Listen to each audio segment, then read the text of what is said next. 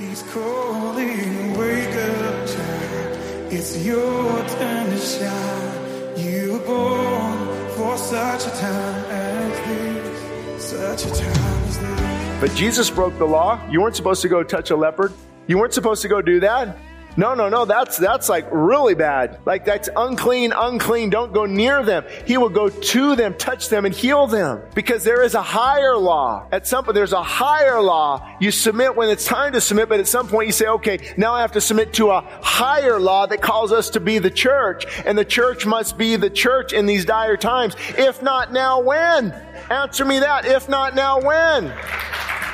Oh, I can keep going on. If not you, who? Thank you for joining us here at Westside Christian Fellowship, located in Leona Valley, California, one hour north of Los Angeles.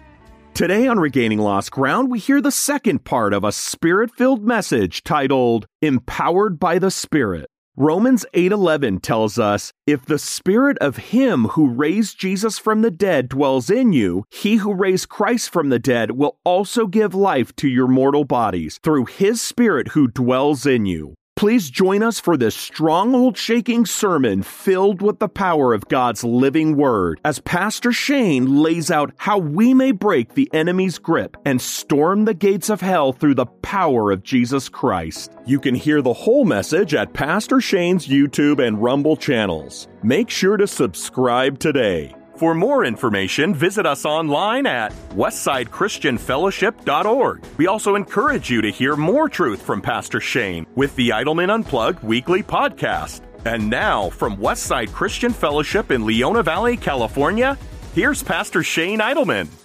Even when I was younger, people would tease me I was overweight and things, and so food has always been.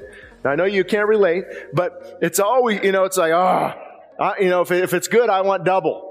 And so it's, it's very hard for me. I have to live a very disciplined life. And, and people do say, why are you so hardcore? Because if I get soft core, I'm going to go back to where I used to be. So I have to, I have to remain that, that, that, try to keep that discipline down. I discipline my body and bring it under subjection, lest when I preach to others, I myself should become disqualified. But God uses that weakness to strengthen us. But here is the danger I will tell you up front. Many people use this as an excuse to keep sinning. Well, that's just my one little vice. Well, that's my thorn in the flesh. I better just cave into it. No, it's, it's not, it's not there to cave into. It's there for you to keep you humble and to fight and, and move away from. And through that humility and that pushing away, Lord, I'm weak in this area. I've got something that's going to pull me down. I've got something that is lurking inside it. And Lord, and I, I need you. I can't handle this on my own. I am not as strong as I thought. Lord, please help me in this area. And in that weakness, you are strong. But let this be an encouragement too. Often the greater anointing, I've seen this in, in, the Bible, I've seen this in our own personal lives and many people in the church. The greater the anointing, what I mean by that is the greater the calling that God has on your life, often the greater the challenges will be. That's just, that's just the truth. When you're on the enemy's hit list and God wants to do a good thing in your life, a great thing in your life, wants to, wants maybe you to become a prayer warrior and intercede for your family and God's called you to do a certain thing and you'll see the challenges increase. I believe it's spiritual warfare. That's what's happening in our na- nation. Is it not? It's, cl- it's clearly spiritual warfare. If you go on my YouTube channel, I just made a YouTube video yesterday, just having fun on the aqueduct, responding to J-Lo and A-Rod saying if we could just get the right person in office, all this violence will be gone. No, no, no, no. No. Oh, Lord. If we could just get right, this right person in office, uh, we'd be back to financial success. We were just at financial success six months ago before the pandemic. The pandemic, I mean, sorry guys. It's, it, that uh oh. Edit that out. Of course I'm joking. Keep it in there. This is ridiculous. This is ridiculous. And we're seeing these false narratives. We're seeing all these things that are not true. And the Christian has to be on high alert. But Paul said, but he said to me, God said to Paul, isn't this awesome? My grace is sufficient for you. My grace is sufficient for you. I was going to highlight this and I'll just tell you now, if you just write it down if you want, you can text it out. You, I want you leaving here knowing this. His grace is sufficient. His grace is sufficient. It's made perfect in your weakness. But isn't that good? He said, my grace is sufficient for you, for my power. God says, my power, empowerment, right? Empowered by the Spirit. My power is made perfect in your weakness. So although I will not just take it away, although I will not just take it away, my grace is sufficient for you, for my power is made perfect in weakness. And this is where I think the church gets in trouble sometimes, especially talking about the, the LGBTQ movement or agenda or telling people, hey man, just pray, get in church, God will take that away. What about if he doesn't? No, he does often especially if it was a father figure or something. But what about, what about if that challenge stays for a while? You need to be able to offer that person hope. Because many times they get frustrated when, why isn't this leaving? why isn't something you've been struggling with leaving? Sometimes God doesn't just pull that away, but it gets us, it, thank God sometimes for those difficulties because it gets us to turn back to Him. Can you imagine if life was carefree? No challenges, no difficulty. We say, okay, God, I'll see you when I die. Thank you. I got it. I can take it from here. But he uses these difficulties in our lives. Paul said, therefore I will boast all the more gladly about my weaknesses. I will boast in my weaknesses. Isn't that interesting? It just, just, yes, I am not educated, people would say to some of you and some of us. I'm not educated. I'm not this. I'm weak in this area. I'm, I'm, I stutter. Some people have stuttering problems. I do this. I have learning disability or whatever. I'm going to boast in my weakness because then God is even more glorified. So you boast in that what God is, is, is allowing in your life and you boasting is not prideful boasting. It's, it's yes, these weaknesses are true. But God is greater. And I've found that people love transparency. love transparency. I mean, you, you look in, at certain people on YouTube or you watch, listen to them on radio and you think, oh man, I bet they, I bet they've just rise to the top. No, they're just like you. Same problems, same issues. They just, they just have a different calling, a different gifting. And that's what we talked about last night. Blessed are the poor in spirit, the broken and humble in spirit, so my point was, and all of that long point is empowerment through the Holy Spirit through humility. Humbling yourself under the mighty hand of God. Especially, I would even direct this to men. Sometimes men think that they are to rule their house with a rod of iron, that they are the final authority, that they are this, and they are arrogant, really.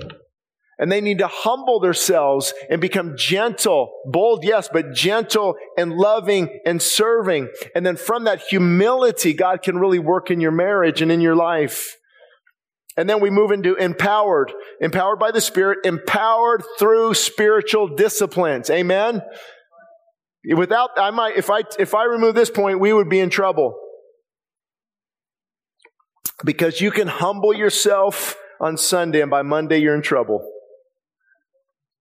Spiritual discipline, spiritual power, talking about the Spirit's power, is like a bank account. What's being deposited eventually can be withdrawn. It's also like spiritual power is like a generator. We almost had to do that this morning. Do you know we had no power until 8:30 this morning? Woohoo, cutting it close. Lord, but I had perfect peace. I'm driving here saying, Lord, if you want us to be live and microphone, you'll do it. If not, I'm fine with it. And there's just peace trusting in God. But it's like a generator. What is plugged into that generator? What's being plugged into your life? What's being deposited into your life? Because all of us are simply a product of what's been going in. Correct? What's been going in our heart?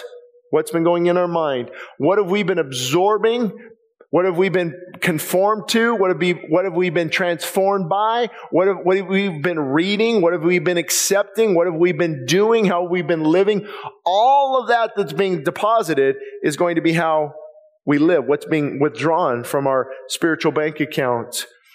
So I, I don't want to leave here this morning without reminding you this. The Word of God implants God's truth. To be empowered by the Spirit, you have to allow that truth to penetrate your heart. Do you know when I step up here on Sunday mornings, when Pastor Abrams steps up, all we're doing is preaching from the outflow of what was deposited into our heart by the truth. If we come up and just give opinions or what I think, it'll be a spiritually dead church.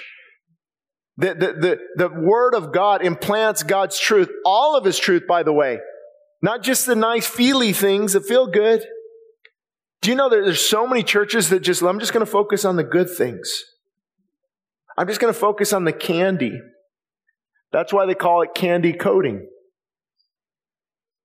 or making things taste good. But you have to allow all of the truth, all of the truth to come into your heart and then give that out to the people. And then you have to have a spiritual discipline in your life of prayer. Prayer strengthens you and it fortifies you. So to be empowered by the Spirit, what you're doing, I, sometimes I say, God, we want to pull down heaven. There's a connection that takes place with prayer. So as I'm humbling myself, as I'm broken, as I'm taking the word in, and then I get in prayer, sometimes before Saturday night services, I'll find myself on my knees saying, God, move tonight. Bring people there who need to hear you. Lord, let me get there the, with the fire of the Spirit in my heart and you pray and God begins to hear those prayers and answer those prayers and you become empowered by the Spirit. I read a lot of books, and one of those books is, uh, was written by Dietrich Bonhoeffer, was killed by Adolf Hitler, uh, and also William Tyndale, John Huss, John Wycliffe, Tyndale Bible, Wycliffe Study Bible. Uh, two of those three were, were, were, burned at the stake that I just mentioned. Uh, and before people before they go to their martyrdom, when they know about it, they're spending the whole day just about in prayer. They're not watching TV. They didn't have TV back then. Seeing if you're paying attention. They were spending their whole day in prayer. Why? Being strengthened up spiritually, empowered by the Spirit. And then, of course, worship what we do before the service, after the service, what you can do at home. Worship through singing prepares the soil of your heart. I don't know why God did it, but He created music that does something to our hearts. Kids, you listen to the wrong music, it can really influence you. Uh, adults, you listen to the wrong music as well. It can really influence you. I don't know why God did it, but He did it. The music of heaven, the, the, the angels cry out and they, they sing worship. And, and you see in the early church, they were singing the Psalms. And there's something about worship, preparing the soil and life giving to God. It's in the worship, you are joy filled, filled with joy. You're expressing thanks and thanksgiving to God. And, and as that worship, and as you're worshiping, as you're praying, and as the word strengthens you, you come out of there a mighty mighty prayer warrior. You come out of there pray, filled up with the Spirit of God. So spiritual disciplines are so important. Are you seeing now how this empowerment works? And it's, it's ironic, the empowerment of the Holy Spirit, what I'm talking about, anytime I talk about the Holy Spirit in a profound way, the Holy Spirit leading you, the Holy Spirit moving you, the Holy Spirit convicting you, God, we need the Holy Spirit this morning. Anytime you do that, it's often offensive to those who don't know much about the Spirit's work. Uh, uh, uh, we don't want to get charismatic, Shane. We don't want to get Pentecostal. Don't talk. Don't the Holy. No, don't don't go there. I can't. I can't go there. They they often get offended by this doctrine. Why is that? Often because it reminds people of something they don't have.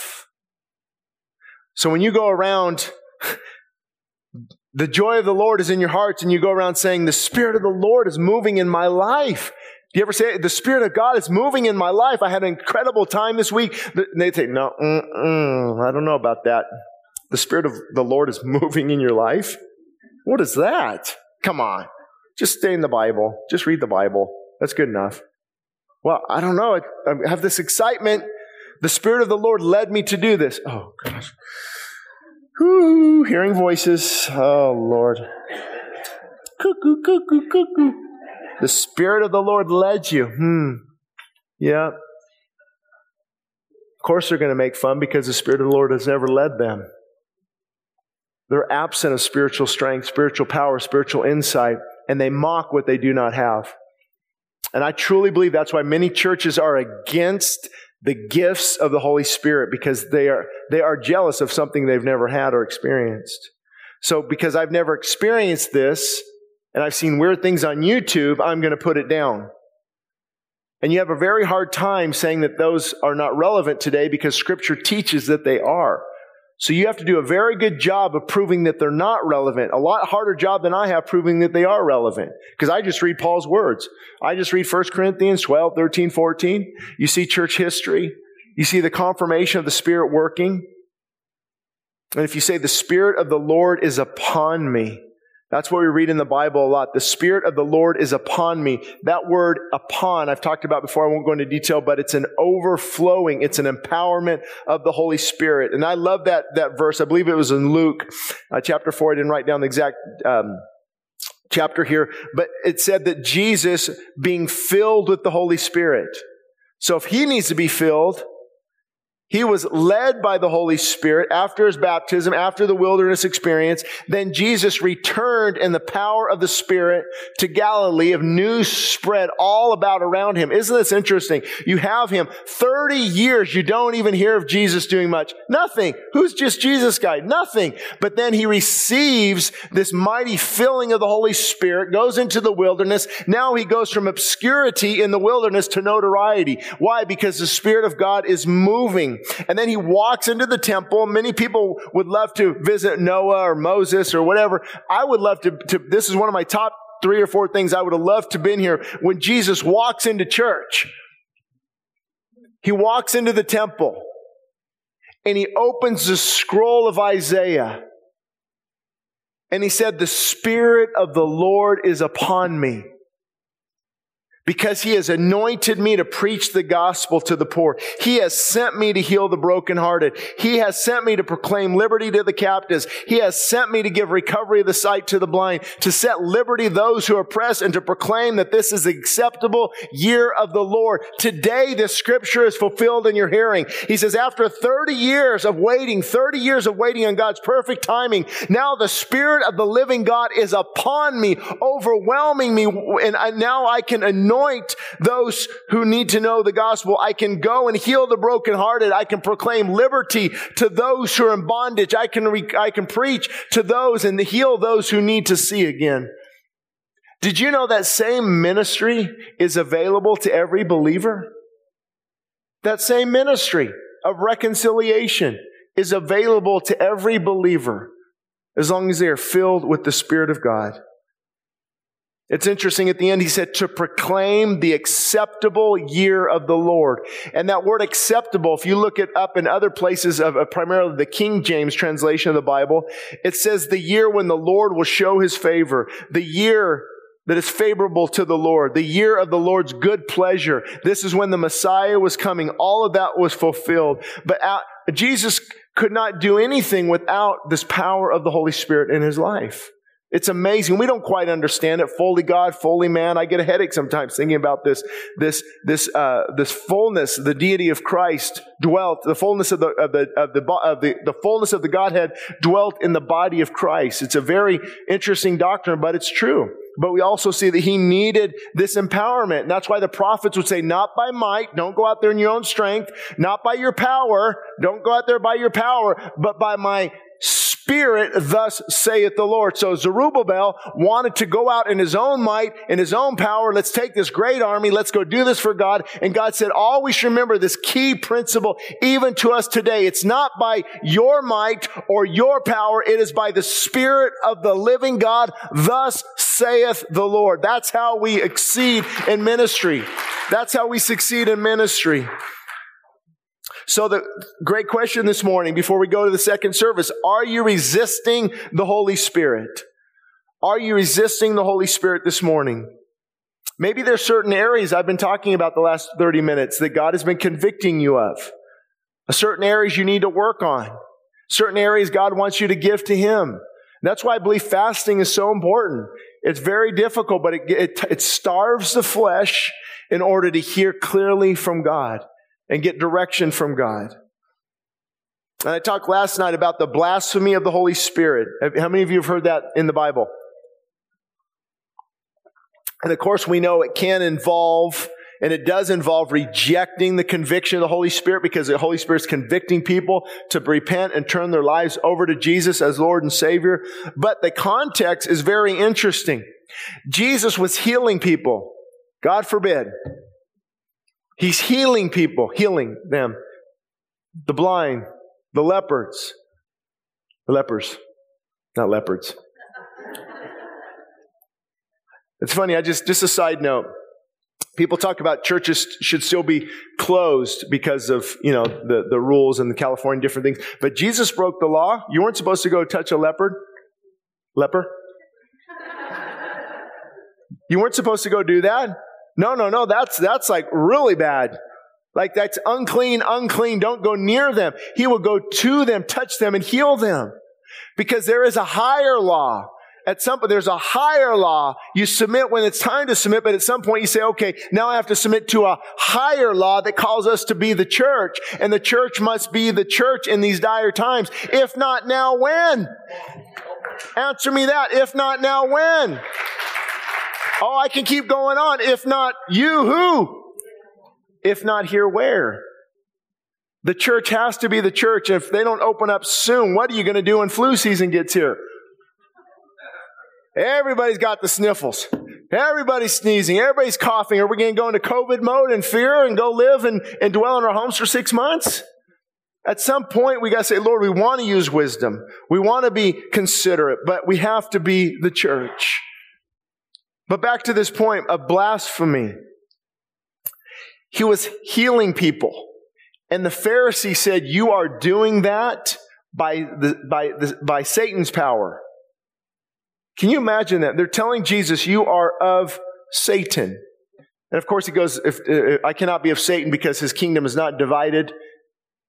But he said, you're blaspheming the Holy Spirit. The context also is you're attributing, you're attributing the works of God to the works of Satan. That's why I kind of cringe sometimes when real conservative churches begin to put down churches like ours or churches where maybe the Holy Spirit is making them a little uncomfortable. And they start to say, that's just demonic. That's just demonic. Are you sure?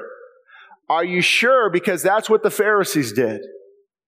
What's the fruit? What's the fruit? Well, that, that's just, that worship music is demonic. Let it rain, let it rain, let it rain. Well, that's not an old hymn. Why are they singing it for 10 minutes? That's brainwashing. Oh, I've heard all of this. You'd be amazed.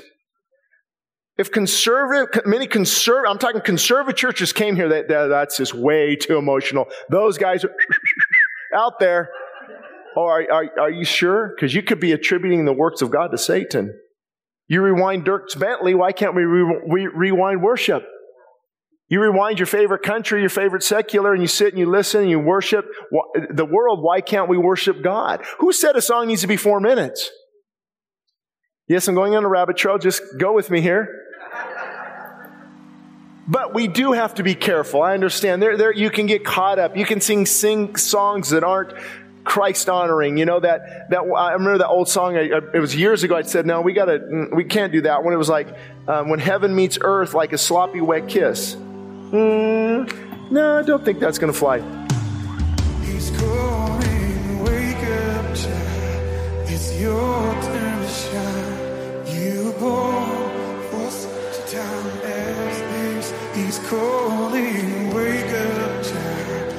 Your to shine. You were born for such a time as this. Such a time as this. You've been listening to Regaining Lost Ground with Pastor Shane Idleman. You can find more information at westsidechristianfellowship.org.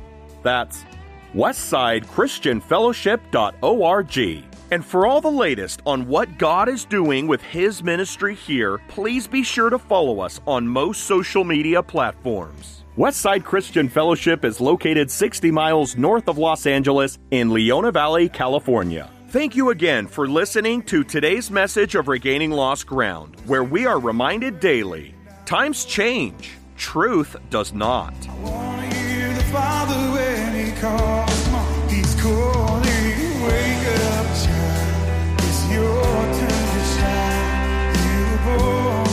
For such a time as this. He's calling, wake up, child. It's your turn to shine. Regaining Lost Ground is sponsored by the generous supporters of the ministries of Westside Christian Fellowship.